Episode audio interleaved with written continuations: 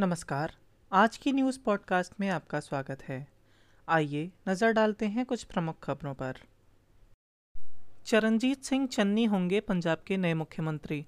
कांग्रेस नेता हरीश रावत ने ट्वीट करके यह जानकारी दी। बता दें कि शनिवार को पार्टी की आपसी कलह के कारण कैप्टन अमरिंदर सिंह ने मुख्यमंत्री पद से इस्तीफा दिया था और इसी वजह से चुनाव से मात्र छः महीने पहले पंजाब में नए मुख्यमंत्री का चेहरा देखने को मिलेगा। केरल राज्य के मुख्यमंत्री पिनाराई विजयन ने प्रदेश में विद्यालय खोलने की मंजूरी दे दी है। पहली से सातवीं और दसवीं से बारहवीं कक्षाओं के लिए एक नवंबर से विद्यालय पुनः खुलेंगे। आठवीं और नवीं कक्षाओं के विद्यालय पंद्रह नवंबर से खोलने का प्रावधान है। प्रदेश में चार अक्टूबर से कॉलेजों के द्वार भी छात्रों के लिए खोल दिए जाएँगे। अलीगढ़, उत्तर प्रदेश में बंगाल पुलिस को बंधक बनाकर पीटा गया।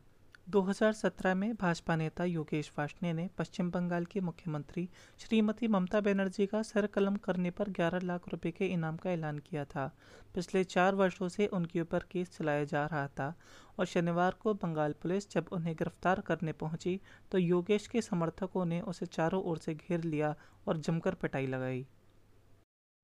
रविवार को आईपीएल के दूसरे चरण का आगाज़ दुबई में हुआ। पहला मुकाबला मुंबई इंडियंस व चेन्नई सुपर किंग्स के बीच खेला गया, जिसमें चेन्नई सुपर किंग्स ने मुंबई इंडियंस को 20 रन से शिकस्त दी। ऋतुराज गायकवाड़ को उनकी शानदार बल्लेबाजी के लिए मैन ऑफ़ द मैच चुना गया। रॉयल चैलेंजर्स बेंगलोर के कप्तान के रूप में विराट कोहली का यह आखिरी सीज़न होगा। आरसीबी की टीम ने इंस्टाग्राम पर वीडियो डालकर यह जानकारी दी। हाल ही में विराट ने भारतीय टी ट्वेंटी टीम की कप्तानी छोड़ने का भी ऐलान किया था।